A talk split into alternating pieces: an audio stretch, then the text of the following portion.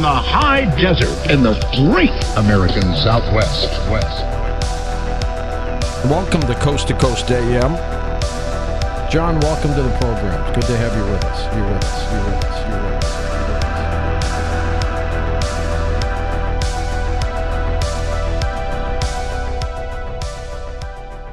Welcome to Coast to Coast PM, the number one unofficial Coast to Coast AM podcast. This is a podcast where two brothers analyze the world's largest overnight paranormal radio show known as Coast to Coast AM. My name is Paul, and I'm the guy that listens to this inexplicable radio show here with my brother. Hey, it's Chris. I'm the Billy Crystal to your Meg Ryan, but I didn't create one of the cutest romantic comedies on the planet. You did not, Chris, but you did co-create one of the best paranormal radio sh- or podcasts I think that is out there Dedicated to Coast to Coast AM. dedicated to Coast to Coast AM. It's early. I don't know where I was going with that. No, it's Uh, good. It's good. But today, Chris, we have another episode. yes, Paul, we all realize that when we start recording. Thank you. You are welcome. And today's episode is going to be all about Mothman. Mothman. Mothman. What what what is this? Some kind of turkey that dresses up like a moth? It's a giant moth-shaped man slash humanoid flying creature that has been terrorizing the citizens of West Virginia for decades, if not centuries. So it's worse than Black Lung. Yes, Okay, substantially. perfect. I would rate this number one issue to West Virginia. Number two issue is the black lung from the coal uh, mines. Yeah, the black lung and, and the addiction to painkillers. yes, most definitely. So this is going to be Art number Bell's. three. This is going to be Art Bell's interview with John Keel about the Mothman prophecies that aired on January twenty fourth, two thousand and two. It's been a while since I denigrated a state, so I felt I just needed to throw a little something in there. You got to blast West West Virginia a little bit. Just blast in West Virginia. Your state is fake, West Virginia. Yeah, yeah. I wonder if we have any West Virginia listeners. If you're uh, in West Virginia, write in. We want to hear from you. Yeah, give us a shout out. Tell us about the Mothman. yeah. But before we get to that, Chris, Tim time. we got to go check out the Coast to Coast AM blog with Tim Binnall. So this A. week's article: Flat Earther fights physicist at Kent State. Wait, like physically fights? Physically fought. They physically fought? A flat earther and a physicist got into a brawl at Kent State. Yes, I can't wait to hear about this. it's a good one. And if you have not checked out our flat Earth episode with David Weiss, that's episode twelve. Go check that out. Probably give you a little bit of context here. Is this David Weiss who got It's not David Weiss, fight? it's someone else. Oh, okay. But it's all the there in terms of the philosophy behind flat Earth. It's all the same stuff. right, right, right. All right. So, reading from Tim's article, cops at Kent State University in Ohio were called upon to break up a bizarre brawl that erupted between a flat earth enthusiast and a scientist who took issue with the controversial conspiracy theory. I would just like to change that to rent a cop at Kent State, please. Okay. Rent a cop at Kent State. Thank you. The very strange incident reportedly occurred this past Tuesday when Peter uh, Harvio arrived on campus with a sizable display, which argued that the moon landings were a hoax and, in fact, our planet is not round. Stationed outside of a university building, the conspiracy theorist spoke to several students about his unique ideas until he caught the attention of one particular passerby who had his own passionate feelings about the subject. So wait, he wasn't even like giving a talk. He's just one of these like street criers. What world would Kent State have a flat earther give a talk? I don't know. I mean, I just figure, you know, people give talks in different ways. This dude is just on the side of the street talking about flat earth. This guy showed up on campus with a giant poster board and started yelling about flat earth. Fascinating. We had one of these guys at my university. He he uh, thought the world was going to end and he had a countdown. Yeah, dude. They all, all colleges have a street preacher. Yeah. That makes sense. I don't see the evangelist for flat earth coming to college campuses that often. I want to see more of it because it sounds really G- funny. Give me more. Give me more. Okay, let's go. All right. So according to police, the unnamed the unnamed man approached Arvio, and the two had a heated conversation about the concepts that he was promoting. Unfortunately, what could have been a constructive exchange of ideas quickly turned ugly when the angry skeptic apparently gave up on trying to sway the conspiracy theorist's opinion and instead decided to focus his frustration on the flat earthers display. Harvio later told police the man, quote, took my posters and threw them. In response, the conspiracy theorist grabbed the irate man and the two tumbled to the ground where they began grappling. Fisticuffs? Fisticuffs. My goodness. So, recalling the brawl to the police, Harvio said that, quote, I straddled him full guard, I think they call it in MMA. And in the kind of unorthodox fighting technique one might expect from a flat earther, quote, I pulled his glasses off because I figured he needed his glasses.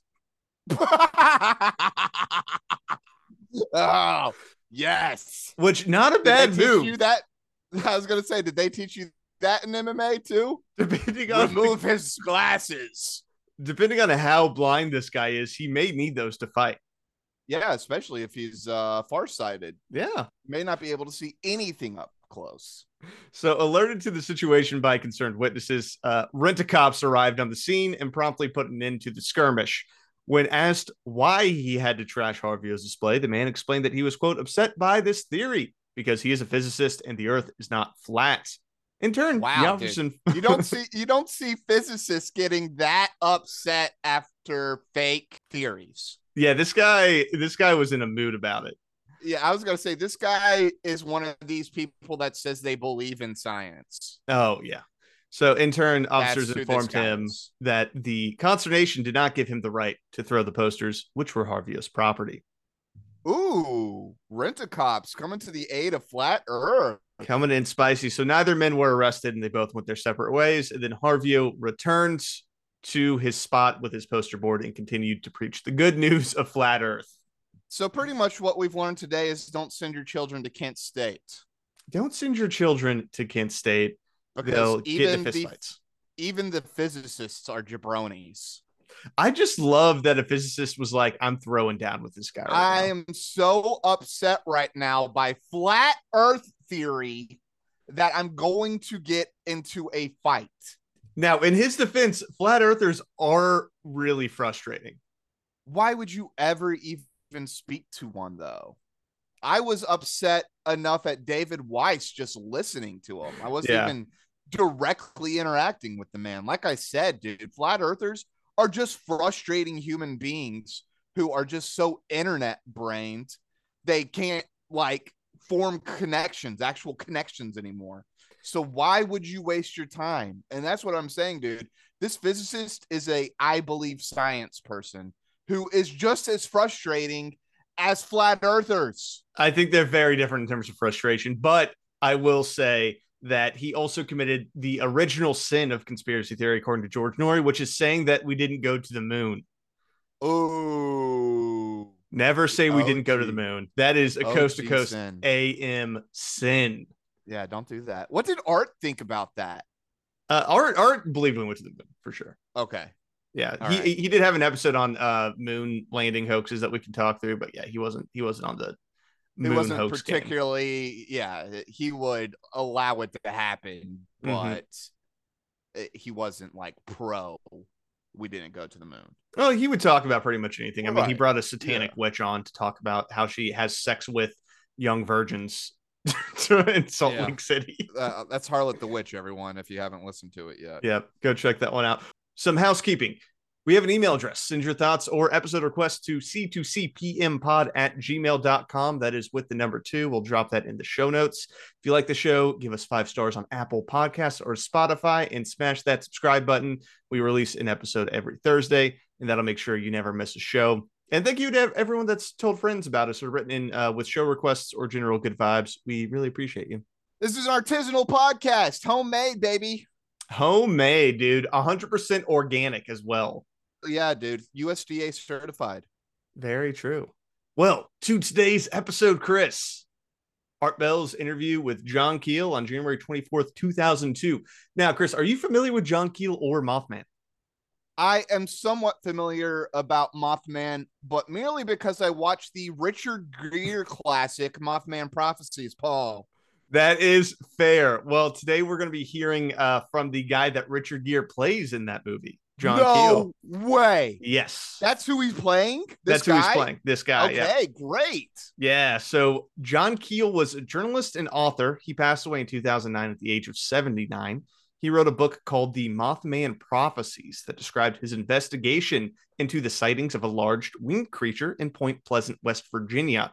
The book was later turned into the 2002 film starring Richard Gere that you mentioned, Chris, which is also called Mothman Prophecies. Hence why Art is interviewing him in 2002. It's for the movie, probably. Exactly. Yeah. He was going on his little, his, you know, radio and TV appearances and all that stuff for this movie specifically. What a get, dude! You got to go to coast to coast, baby. Got to. This is your audience. If you're the Mothman, Mothman prophecies. You really got to juice these, these numbers up, dude. yeah. Turnout and is key in this demographic. Oh yeah, this is this is who goes to see that movie. Yeah, yeah. And I mean, and Keel's also the reason why Mothman is a thing. Like he he literally wrote the book that made Mothman famous. Right, right. He is he is the grandfather of the Mothman conspiracy. Now, but at the time, Art didn't really know anything about Mothman. So that's the first thing we got to address. Like, what is Mothman? And and Paul, I'm sorry, when did he write the book again? He wrote the book in 1975. 1975. So it's been 25 years. And Mm-hmm. Yeah, and- Art is still not super up to date on Mothman. Which, because Mothman also is an artisanal cryptid as well. Right. Yeah, definitely. I mean, Hills of West Virginia, dude. Who's going Yeah. there? It's it's Every- very localized. Everyone's leaving West Virginia. and Nobody's Mm-hmm. coming to West Virginia. I think West Virginia will actually give you like fifteen thousand dollars if you move there. They have insane. yeah, they're like. Alaska. They're Yeah. like Alaska. They're like, please come, please. Please, God, come here. Yep. So Art Bell's first question to John is, "Hey, what is Mothman? What's going on with this thing?" The only thing I've known about Mothman was an occasional caller who would reference Mothman. And I'd always say, Well, I don't know a lot about it. And your name would come up. And uh, so, anyway, here we are finally. What is Mothman? Well, it it all began about 35 years ago. So that's uh, in terms of generations, that's like three generations, and by modern standards, you know, it's easy to forget it. Uh, Mothman uh, appeared in West Virginia in 1966, and uh, there were frequent appearances of this creature, which uh, was described as being about seven or eight feet tall, Uh huh. which is pretty big Oh, yes. and uh, had very bright red eyes, Bad. And it would spread wings that were about 10 feet across, and it would take off straight up in the air. And it had a curious habit of chasing automobiles. Paul, a little misinformation right at the front. 35 years, I'm sorry, is not three generations. That That's- it was a weird take. a, a generation is 20 years. Even in the modern era, a generation is 20 years. Yeah. What the hell is this man talking about? It's been like 10 generations since I started talking about this art. There have been like eighty generations. So many generations have happened. You know how many times the moon has gone around the earth since I started talking about this? So we got we got a Mothman in West Virginia though, right? Okay, that's that's right. where we're at. Giant winged creature shoots up straight into the air, doesn't go diagonal like a normal bird. It's like just like whoosh, like Superman flying up, Yeah. which is pretty cool. I like that. That is pretty cool. Yeah. If I remember correctly, a lot of the thinking is that this was a like jet propelled man, right? I did not run into jet propulsion man oh, theories. Oh, Okay. That's what I I think I remember seeing that somewhere that somebody thought that it was like the US Army testing early instances of jetpack. That would be really funny with some of these sightings where like some dude with a jetpack was just like landing on a fire station and just like hanging out. That would be pretty Yeah. funny. We'll talk through Yeah. the sightings though in a bit. Okay, okay, yeah. Yeah. So this Mothman was showing up uh, starting in like 1966, 1967, and that was around the time that John Keel was there. And it was just Okay. scaring the crap out of people, dude. Anyone who saw this was usually horrified and terrified and traumatized by it. And I, uh, over a period of uh, that year, I collected over a hundred uh, reports from people who seemed very sincere and very, very frightened by what had happened to them. This thing had sort of hypnotic powers that people would be transfixed when they saw it. So is this guy like a journalist? This guy is a journalist. Yeah. Okay. all right. So he's going out and starts collecting case studies in the late 60s, early 70s. Exactly. Yeah. Okay. And the big thing is that he's he's in the region. We'll talk through why he's in the region in, in right after this clip. Uh, but he's he's there. He's seeing all these Mothman sightings as well as some other weird things that are happening. Right. So people are seeing Mothman a lot. They're seeing orbs down by the river. Um, Okay. And he's basically just like writing all this stuff down and trying to figure out what's going on. And then the climax of all of these sightings is the bridge in town collapses. Right, right. The year climaxed with the collapse of a bridge with a lot of people on it. Um, what did that have to do with Mothman? Well, it it seemed to bring things to a, not a, to a stop, but uh, everything slowed down. There were a lot of people on the bridge who had either encountered the Mothman or had close relatives who had encountered the Mothman. What were all these people doing on the bridge? They were driving, so it was around Okay. Christmas time. Yeah. Okay. So it was it was a lot of people on a bridge, and right after the bridge collapses, the Mothman sightings stop. Did a bunch of people die? Yeah, around um let me pull it up. Hold on. The Silver Bridge collapsed on December 15th, 1967, and 46 people died. 46 people. 46 people died, yeah. That's got to be one of the worst bridge collapses in U.S. history. Yeah, it made national news. Actually, Right. it might have been international news, to be honest. Oh, I'm sure it was. Yeah. I'm sure it was, especially in America, dude. Mhm. Uh, Especially at the time, we didn't have infrastructure problems. We did not really. That was when we knew how to build things. I think we've, yeah. we've forgotten how to build things since then. Definitely, dude. And actually, it's kind of surprising we don't have more bridge collapses. Well, it's, I mean, even with the uh, the the bridge that was connecting Arkansas and Tennessee had that huge crack in it that they found. Oh, like yeah, they're lucky right. that didn't that didn't Yeah, break. That it didn't end up a lot worse than it was, right? Yeah, honestly, Was there any Mothman activity around there, Paul? there was uh in Arkansas. In Arkansas. There could have been. I had I did not look into that specific Didn't look event. into the connection between that, huh? no, but we will look Okay. into connections of Mothman with some other large incidents later, Chris. Okay, got it. we got will it. get there. All right. Now, like I said, John Keel, journalist. What's he's what, what's he doing in West Virginia? Right? Yeah, what's he doing there? Pretty funny story. And uh, I had been going. I had gone to uh, Beckley, West Virginia, uh, which is sort of a mining town then. I don't know what it is now. What had taken you there? Why? Why were you going Because there was a boy there who had found a cat with wings. there? A cat with wings. Yes, and uh, this cat was named. He named it Thomas, and it became a celebrity. And he charged ten cents to look at this cat. So all of the people in the area were paying ten cents to take a look at this winged cat. Well, I'd sure pay ten cents. Dude, did you look into that? So what this was is that John Keel's job was just working for random publications and looking into weird stuff. Like I was at- gonna say this seems like he's working for the National Enquirer or something like that. Like, boy finds wing cat sells ten cents. Like, I think I've seen that in standing in line at the supermarket. yeah, that's that's what he was doing. That was his job. So it was random publications. At one point, uh, he did work for Playboy, who hired him to look into the UFO phenomenon and really get to the bottom of it. Right? Yeah. He was not able to do sadly. He did. He didn't get to the bottom of it, did he? He did not figure out why we have UFOs. That would have been cool if he did. Would have been I want to know more about this winged cat, Paul. Though. so he goes to investigate the winged cat and it's only supposed to be in town for a couple hours and when he goes to see the cat uh the wings fall off and it turned out that it was just like some tar and some gunk that this Right. kid had pasted onto the back of a cat Yes. and then was charging people 10 cents for it What, dude? He's a Barnum and Bailey in the making, dude. dude it was 1960s cardi level stuff was what was Yeah, going on dude, here This is this is a carny boy for Yeah. sure. And West Virginia, those people will fall for anything, dude. And the best part is there was a woman in town who sued the kid and said the cat was hers and then the moment the wings fall off she drops the suit she's like i don't want the cat anymore Wow. She only did the lawsuit because she Oh. thought the cat was real. that ain't real wings. Never mind. You can keep I it. don't. I don't want that cat. So that's that's what brought him to the region, right? Was he was looking into a winged cat that turned out to be fraudulent, And then he just heard about all this crazy stuff that was happening, all these sightings that were occurring in the area. Dude, so this guy is already kind of a madman. He's he's wild. He's he's he's ready. He like he was in the right place at the right time for this. Right, right.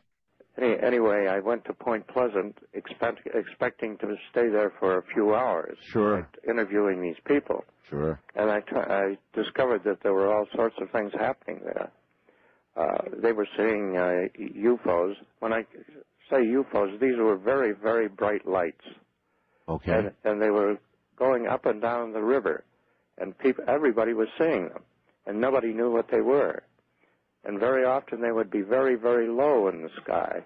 They'd be like a hundred feet above the water. And and in size, how big? Well, they were mostly uh, the size of a large beach ball. Well, th- these these things seem to have a basic intelligence to them. If you flash the flashlight at them, they jump out of the way of the beam. I've heard those stories. Yes. And uh, also, I, I I would flash say three times, and they would flash back three times. Oh. And I did this in front of witnesses who signed affidavits. Whoa, that's kind of creepy. Yeah, so just wild stuff being seen everywhere. Interactive lights, huh? Mhm. Dude, but I mean, kind of to be fair though, West Virginia does seem like a particularly creepy place. And especially this location, I think, is extra creepy. Yeah, dude, it's just like Yeah. old mountains. hmm Like the Appalachians are already weird, and in West Virginia, you're kind of in the heart of the Appalachian Mountains. Yeah, and as some background on the region too, so Point Pleasant, West Virginia, is in kind of the the northern western part of West Virginia, and it's at the connection point between the Ohio River and the Kanawha River, right? So it's Okay. it's where these two locations meet. And during World War II, it was also where munitions was made. So they had old TNT factories, Ah. old munition depots all throughout this this mountainous area. So you got a lot of abandoned buildings on top of this like really fertile farmland. Right, hmm right, and probably some old Department of Defense connections and Mhm. stuff like that. Right. Yeah, and you have a bunch of West Virginians in a small town. So the town's about four to five thousand total people. So my assumption is also everyone's really bored and probably see stuff all the time. Right. Yeah. So the Mothman sightings start, and everyone's saying like this this winged creature with red eyes is flying around the town. The, the one distinctive thing about Mothman seems to be the description of blood red eyes, right? Right. And that, that's a description also of uh, Bigfoot very often. Yeah. Yeah, you know how some people hate snakes and some people are scared of spiders? Right. I'm scared of things with red eyes. Uh, I don't like red eyes. And, and somebody earlier was saying, well, you know, a lot of people have described things like Mothman as angels. And I said earlier, and I'll say again, angels definitely don't have red eyes. That's true. Maybe the archons have red eyes, but not angels. Not angels. Red eyes are bad. Right. So in terms of the sightings, Chris, I, I wrote up a few case studies for you Okay. that I want to get your opinion on. Yes, let's do it, dude. You know I love my case studies. Yeah, so these sightings didn't really start until the 1960s, although sightings of large uh, giant birds can be traced back all the way to 1914 in West Virginia. Oh, really? hmm It That's goes pretty interesting. yeah, it goes way back. So in 1967, these reporting started in earnest when two young couples were driving in a car and told police that they had been chased by a giant flying creature with 10 foot wings whose eyes glowed red. Whoa. So the local newspaper ran a headline saying, quote, couples see man-sized bird dot dot dot creature dot dot dot something. Very fascinating, dude. Very fascinating. And you said Mhm. what year that was? What this year was was that? 1967. 1967. Mhm. That's the first in the newspaper recorded case of Mothman. Yes. And then a few days later, two volunteer firemen said they saw a giant bird with red eyes perched on top of the fire station that flew away. Weird. I mean, Mhm. what what could this have possibly been? That's that's the thing. Any speculation? So there's there's a few pieces of speculation. Uh, the I believe it was the sheriff at the time said that it was likely a large heron that was being spotted flying around. There is a, another local story, Chris, that will take us back to the 1770s that locals blamed at the time for this. Okay, 1770s. Holy cow. Okay. Yeah. So in the 1770s, the Shawnee were at war with colonists in the area, and the primary Right. war chief for the Shawnee was Chief Cornstalk, uh, who led Native American tribes against colonists. The most famous battle being the Battle of Point Pleasant, which occurred right where the town is located today. Oh wow. Okay, I see where you're going with this Mhm. one. So Chief Cornstalk made a diplomatic visit with his three sons to Fort Randolph, uh, which was located uh, in West Virginia in 1777. At the time, Fort Randolph was actually in Virginia. This was before West Virginia was a thing. Um, Right. And instead of treating with them, the colonists imprisoned the four Native Americans and eventually murdered them. Right. Classic, dude. Classic colonial uh making of war. Yes, they they came to uh to meet, and then they were all murdered. They And it came was- for peace and they were slaughtered. Yes. So it was said that with his last dying breath, he cursed the land for 200 years. Yes, he did. Yes, Now- he did. A note on this story uh, it comes from a 1901 play about the history of the region that was written entirely by white people. Native Americans have said that the story is just a way of blaming all of the issues in the area on them, Right. which yeah. very fair. No, dude, I will say this. West Virginia is cursed for sure. It's definitely cursed. I'm not going to say it cursed. was Cornstalk who did it, but I don't know if it was this Native American chief, but like the it's a cursed state for sure. it's fair. So I mean, look at dude, just the mountaintop removal by itself. That's cursed, dude. But see, that's I think it's Moloch and not Mhm. the the chief, the Shoshone chief. Yes. So oh, that was what was was one of the theories on top of the the heron was that it was this this Native American curse, which also stop blaming Native Americans for everything Yeah. spooky that you see. I mean, right. going back to the Hinsdale House episode, dude found like a, a arrowhead and was like, "It must be a burial ground." It's like, no, that's not what that means. Yeah, but I do like the idea that Native Americans just have such a strong connection to the land that we don't, that they can get spirits to help them. And like the spirits remain. And this is just like some kind of like Native American protection spirit. Like, what was it, the Weebelo or whatever? Um, I, I forget the name of it, but yeah, the um the protection spirit that that um watched Yeah, over Hinsdale House, Barrow- yeah. yeah, the Hinsdale House, yeah. So that those are some of the ideas that were being thrown out. Uh, there was another story. There's a name named Newell Partridge who saw glowing red orbs late one night in the fields uh, outside of his house. It was like very misty and spooky. And then these red orbs were just like flying around in circles. And then his dog ran towards the orbs and disappeared in the darkness and was never seen from again. Do we know anything about these orbs? Anything We- more? We do not. Uh, they were Okay. spotted a lot. It's kind of like spook lights, um, which we discussed at the our um, Right. high strangeness in the desert episode. But basically, there people are just spotting them all over the place. Um, Well, and again, we we I think we again we talked about it in that episode, but there's like so much like coal and natural gas and and a lot of the, these weird things. Mhm. Mist in mountains behaves weirdly, so you can kind of see where like you get this mix of weird stuff, and being in the mountains in the hills of Appalachia, dude, is just creepy in general. So, anyways, Yeah. okay, let's get to some more. All right. So overall, John Keel collected uh, about hundred reported sightings of Mothman by locals within Oh that wow, year. that's pretty impressive. So it was all over the place. A lot of them happened in what was known as the TNT area. It was the region that had all the defunct weapons factories and, and storage depots for World War II. Got it. That's interesting. my favorite part about this was that as all these newspaper articles were coming out with all these sightings of Mothman, people started asking the government if they were allowed to shoot Mothman or if they were allowed to shoot Mothmen if it turned out that there were multiple of them. And the National Guard actually had to step in and limit who could come into the TNT area because so many people were trying to go in to shoot this thing. Wow, dude, that's good. West Virginians though, they're like, "You coming on my land? I'm gonna take care."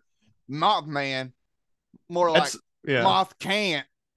That's why we have the Second Amendment so we can shoot cryptids Yeah, dude. for sure. I love that. I love their first responses. I'm gonna shoot it. Can I can I kill it? So those are some of the sightings that John Keel had written down. But I think the ultimate question here is why is it called the Mothman prophecies, Chris? What was being What, prophesied? yeah, what's being prophesized? Uh, the Mothman prophecies. Uh, why the word prophecies?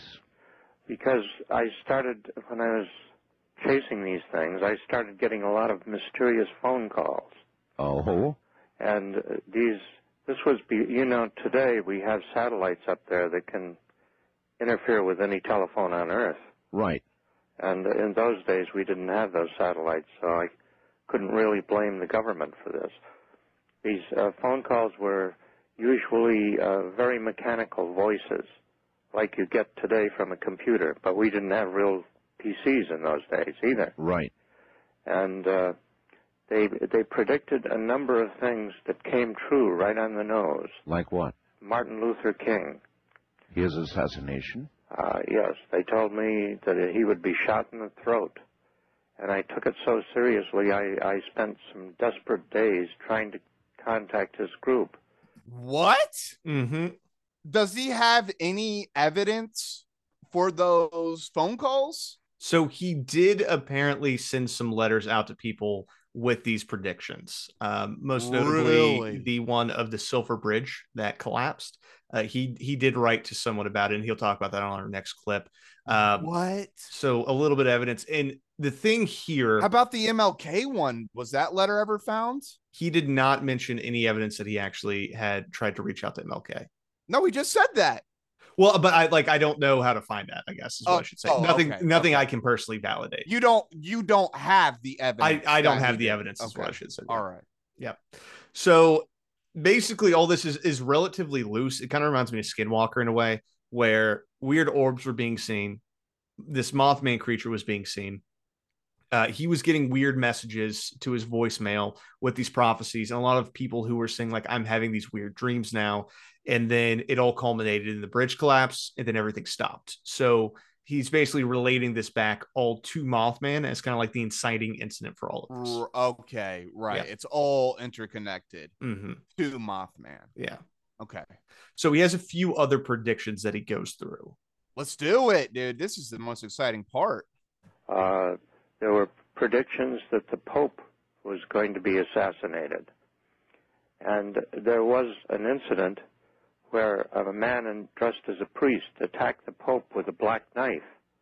Unfortunately, the Pope's uh, uh, guards subdued this man, but it was a real attempt. Was this coming, John, uh, at Point Pleasant uh, or following this Point was- Pleasant, this- or what? This would usually be when I was back in my New York apartment that I'd get these crazy phone calls. Do you think that it had something to do with Point Pleasant? It was all interconnected because I was going back and forth to Point Pleasant frequently. Uh-huh. But as soon as I would get back from Point Pleasant, I'd have a string of messages. of thing, uh, frantic things were happening again in Point Pleasant, so I'd have to jump in my car and go back. Okay. Okay. Does he have a theory on who the mechanical voice is? In terms of who it is, not necessarily. He doesn't Okay. get into that that I know of. Did he think it was the Mothman calling him? He doesn't. He doesn't mention. He doesn't this. even stipulate. Okay. Yeah. Yeah. All right. So he he is getting these weird weird messages, and then he also heard a prediction that there would be an accident uh, on the Point Pleasant River. Okay. Mhm. And one of the predictions that sort of uh, built up over a period of time was that there was going to be a terrible accident on the river, the Ohio River, and that uh, a lot of people were going to be killed. And uh, because the other predictions had come true, I was getting rather frantic about this because I didn't know precisely what was going to happen. There were chemical factories along the river and I was afraid that one of them was going to blow up. And I, of course, I couldn't tell the people there. Uh, if it didn't happen, I'd look like a fool, and if it did happen, you know, it's even worse. Uh, No, or- you'd be implicated or something. Dude, that was my immediate thought. I was like, did this guy blow up a bridge? Yeah, yeah. He didn't. He didn't He blow didn't. the bridge. Okay. All right. There was no. There was no. he didn't blow up the bridge. man did this man destroy a bridge in West Virginia? Yeah, that would be the ultimate crank thing. Is like he blows up the bridge and then blames Mothman. Yeah. So no, he, cranky. he didn't blow up the bridge, but he was getting a lot of these predictions, and he was starting to freak out about it. And you say we actually have evidence of the letter he wrote about the bridge falling, Uh, or that something bad was going to happen in the area. he he wrote to someone who then later validated it. Yeah. Okay, all right. Yeah. So I, I don't have the letter, but someone did say like this guy was concerned about there being an accident on the river. right. That is kind of interesting. hmm That is kind of weird. And if there is evidence of him reaching out to people like Martin Luther King and and these other the Pope and stuff like that, like what the hell was going on with that? It's a good question. It's a good question. That's a weird one, dude. All very inexplicable. Uh, and another inexplicable aspect of this was that the FBI and CIA were in the area for some reason. Oh yeah. Because the the FBI and the CIA were around there at that time. I found out later a lot more than I should have known. Uh, the TNT area, Oh, no, that's interesting. So, so in other words, our own government, uh, our spook side government, uh, knew something was going on there as well and wanted to know what it was. because there were suddenly a lot of strangers, and as you know, especially in the '60s, the FBI dressed almost in a uniform. They they had very short hair. They wore always wore a hat, and they they dressed with neckties and uh, you know things that you didn't see in uh, Point Pleasant very often. And So an FBI agent would tend to stick out like a sore thumb. right, Yeah, dude, a G man is going to stick out in West Virginia, dude. Everyone's wearing overalls and coveralls, dude. That's exactly what he says was that, you know, there were these men who were like wearing all these slick, slick clothes and like no one wore that in this town in West Virginia. It's a very Yeah, West the only town. people not covered in coal dust. Yeah, and they were just showing up. So that also led to the theory that Mothman was the result of some sort of government experiment. Ah, yeah, dude, no doubt, man. When you Mhm. start seeing spooks all over the place, get real skeptical. Yeah, something's going on here. Something's up here. Something's going on. There was even a woman that claimed that she saw two FBI agents near the bridge the day before it collapsed. What would have been the reasoning for them to blow up this bridge, though? Um, John Keel does not know. He's Okay. he is asked that by Art, and he is not really able to give an answer of like why anyone would blow this bridge up. Right. It's Yeah. like the the you know because in West Virginia, West Virginia used to be a very unionized state Mhm, and and radically unionized, violently mhm. unionized. I mean, there were actually coal wars between the West Virginia National Guard and Union coal miners. Like hundreds of people, I believe, have died over, you know, multiple years between these large pitched battles, like gunfights Mhm. that were happening between like Pinkerton agents and National Guard agents and union workers. And that's what I, I'm kind of referring to that like this pl- West Virginia has always been cursed. It really has been. Yeah, and the the only real explanation he's been able to give is that uh, seemingly a lot of the people who died had similar last names to people who had reported sightings of Mothman, Now like were that's yeah, like that's a family members or had seen it themselves, something like that. Yeah. right? So So, military. I, I mean the uh, the U.S. government trying to cover up some loose ends there, huh? uh, potentially, yeah, potentially. I think that's what he's insinuating. That's Oswald and the cop and Jack Ruby, right? Everyone just shooting each other. It's uh, everyone. if everyone's dead, no one can speak. it's the Spider-Man standoff. Yeah. So Mothman showing up right before this natural disaster. So like, what is the deal with that? Right? Like, was was he trying to help or was he a nefarious presence here? Ooh. Mothman then might have been by imparting prophecies with with his presence or its presence, whatever it was or is. Uh, it might have been trying to warn people that danger, disaster, something horrible was about to happen. yes, and people in Point Pleasant started having very strange dreams. Uh, Mary Hyre, who was a newspaper reporter, dreamt that there were Christmas packages floating on the river, and the the dream really disturbed her, but she couldn't interpret it. And other people were getting the same kind of dreams that uh, something terrible was going to happen in the town. There was nothing I could do, really. John, wouldn't there be another way of looking at it, though? Uh, that was a half full glass of water. The half empty is that Mothman caused this. Well, he he either caused it or he was trying to convey information to us in a strange way. he's at, he's either absolutely benevolent or absolutely nefarious. Art. No middle ground. Uh, he either caused all the problems or he solved all the problems. Art.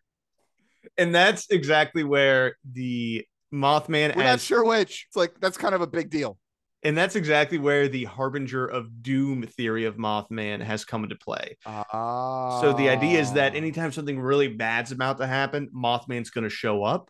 And that was what happened with the, the bridge, Oh. allegedly. So this silver bridge, Right. which it was called a silver bridge because it was painted with aluminum, so it was actually silver. Uh, on December 15th, 1967, it collapsed under the weight of rush hour traffic and 46 people died. So the reason why it collapsed and why I know it wasn't John who blew it up was because they found a small that crack in the bridge. the bridge. Yeah, there was a small crack in the bridge that was about 0.1 Oh. inches deep, and the bridge itself had been really poorly maintained. Um, so it it just collapsed underneath this this rush hour traffic weight. Right. Wow. So that's why it went down. And then Mothman had been appearing to warn. awful. Yeah. Now, Yeah. with that, Chris, Mothman has not only been seen in West Virginia. It- it- he's making his uh, presence known in other states. internationally as well. Internationally, So in 1999, uh, Russian ufologists claimed that Mothman sightings were uh, being done around Moscow. So people were seeing Mothman in Moscow leading up to the 99 Russian apartment bombings. what Yeah. is Mothman uh, a Soviet thing now? He's all There's over the a place. It- So there's more than that. There's more international sightings than just Soviet. Well, there Russia. so there was this Russian apartment bombing, Chris, and the other big famous um, sighting was Mothman at 9/11. Bullshit. Yes. So here's the clip about Mothman at 9/11. Uh, John was not actually aware of this. This was something that Art had brought up to him, but it has been talked about on the internet quite a bit. Uh, there was a picture of um a street just about where the uh, 9/11 disaster occurred. Somebody who took a photograph, John. Maybe you've even seen it. Maybe somebody sent it to you. I don't know. Of this bird, uh, just uh, having passed, it looks like a building, and it looks like a gigantic pterodactyl. It, it uh, it's the daggondest picture I've ever seen, John. Uh, I, have you I haven't seen that. You haven't seen that. No. This was before the buildings went down? Actually, it was just uh, after you can see the, the dust rising and stuff. And here's this giant. You know, people have said, well, the, the bird is closer to the camera than you think, but it doesn't look that way to me. I, it looks like a prehistoric, gigantic bird. So I- Mothman being seen at Ground Zero. Do we have this picture? We do have this picture, Chris. Oh my god, let me see it. So as you can see, this is a picture Uh, of New York uh, City right after the towers fell. And in the distance, you can see what appears to be a small bird-like creature, and we'll put this in the show notes. Um, that is enlarged here. So, Chris, do you think this is Mothman? This is inconclusive for me, Paul. It's just so hard to judge exactly where that bird is. The problem is that the bird is in the sky, and you can't really tell, you know, how close or far it is. It could very well just be a bird. Yeah, that that could just be a bird. Not very moth-like either. No, and that's the thing about Mothman. So apparently the name Mothman came about because of like the killer moth uh, issues of Batman that were coming out at the time. So people related it to the bad guy in these Batman things, even though it didn't really look like a moth at all. It was more just a winged man. Right. Yeah, Mhm. right. All right, got it. Okay. Well, it did look a little bit like a winged man, though. It, it does a little bit, yeah. And according to the theories that we've heard so far, this could either be Mothman as the harbinger of something bad that was coming in, like giving us some sort of warning, or he caused 9 11. Mothman did 9/11. Mothman did 9 11. That's the real 9/11. 9/11 truther movement. That is. You thought it was George Bush. Mothman did 9/11. It was Yeah, Mothman. No, it was Mothman did 9/11. So the last clip that we'll have today, Chris, uh, is about phantom photographers that were showing up in the region of Point Pleasant as well. And this one's kind of spooky. Okay. uh, phantom photographers who would uh, drive up and photograph somebody's house and uh, ask to photograph the children. And this is going on in recent years in England, and they call them phantom social workers. But they're very interested in children. That's uh, that's spooky. that is really spooky. That's God, that's really spooky.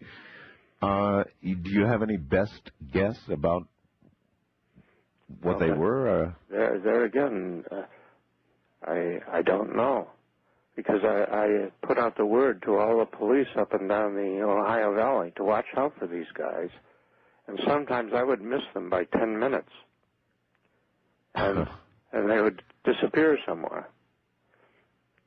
Uh, and uh, eventually, you know, this built up into the Men in Black lore, and they finally made a um, a comedy out of it in the movies. There's Yeah. another Men in Black movie coming up this year. yeah, uh, it's not all comedy though. Believe me. Yeah, dude. I mean, again, this is what I'm talking about with West Virginia being cursed. I mean, anytime that you have such rampant poverty, the elite power structure is going to exploit that. And It- so I imagine that there are a lot of predators around West Virginia. Well, and and that's the thing is that there were just a lot of weird sightings of weird stuff between paranormal phenomena Right. and then actual men in black that were being spotted along with FBI Right. and CIA agents and these Right. people claiming to be social workers. It's just like just weird stuff kept happening in Point Pleasant, and that's where a lot Yeah. of this lore came from. That's also why it, it reminds me of Skinwalker, is because it is a bunch of random things that I don't know how to tie together, but Right. they're all occurring in the same spot. Right, right. Yeah. It's just So- uh yeah, it's just a a a hub of weird activity. How much of it is is real? Mhm. How much is conspiracy? And how much is like in the minds of these folks? And how much of it is legitimately real? Mhm. right? Like how much of it is actually happening to these people? It gets really hard to untangle at some point. And I think one of John Keel's uh, biggest theories for a lot of the stuff that was happening is that he, he kind of, especially with UFOs, he takes the extraterrestrial hypothesis out of it and he talks of Okay. it more as like a psychic phenomenon where this is something that humans are Oh. projecting onto the environment. So we're actually impacting the world around us because we expect to see this thing or you heard about this thing and therefore you are actually manifesting it. So Oh, he, he takes kind of like a psychic, like esoteric stance on a lot of I was going to say a little woo woo. very woo woo. Yeah. Yeah. Yeah. That's an interesting take on the whole thing, the manifestation. I mean, I, at the end of the day, dude, I go with this is probably some kind of govern early government uh trials, you Mhm. know. If if people are actually seeing like a flying man, like it, it was like early jet propulsion jetpack testing. uh Iron Man. It's an Iron Man situation. Uh, kind of. Yeah. Yeah. It could have been, man. But regardless, it has helped boost the Point Pleasant economy as of late. Did So- it really? Yeah, so the town is now home to a full Mothman museum, Yeah. and they also hold a Mothman festival every year that brings in ten to twelve thousand tourists. wow. And this is a town of four thousand people right now. Yeah, dude. It, it So the town triples in size. this is insane. Of course, dude. I mean, Yeah, when you're a town like that, dude, and I mean, it's like winning the lottery, Mhm. right? I mean, some terrible things have happened to them, but like they have made the most out of tragedy, right? Yeah. And honestly, this festival sounds really fun. So the festival is held on the third weekend of every September. They have guest speakers to talk about Mothman. They have a bunch of local vendors. They have a pancake eating contest and hayride tours of locally notable areas. So I'll have, dude. If we actually ever uh, make it big, we we're gonna have to do it.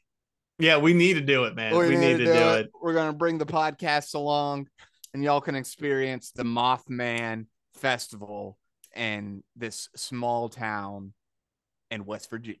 That would be a ton of fun. Well, Chris, on a scale of one to five Mothmen, what do you give this story? I'm gonna only give it like a two, dude. John Keel didn't satisfy my lore needs Mm-hmm. here. I uh, I I have way more questions that were than were even close to being answered.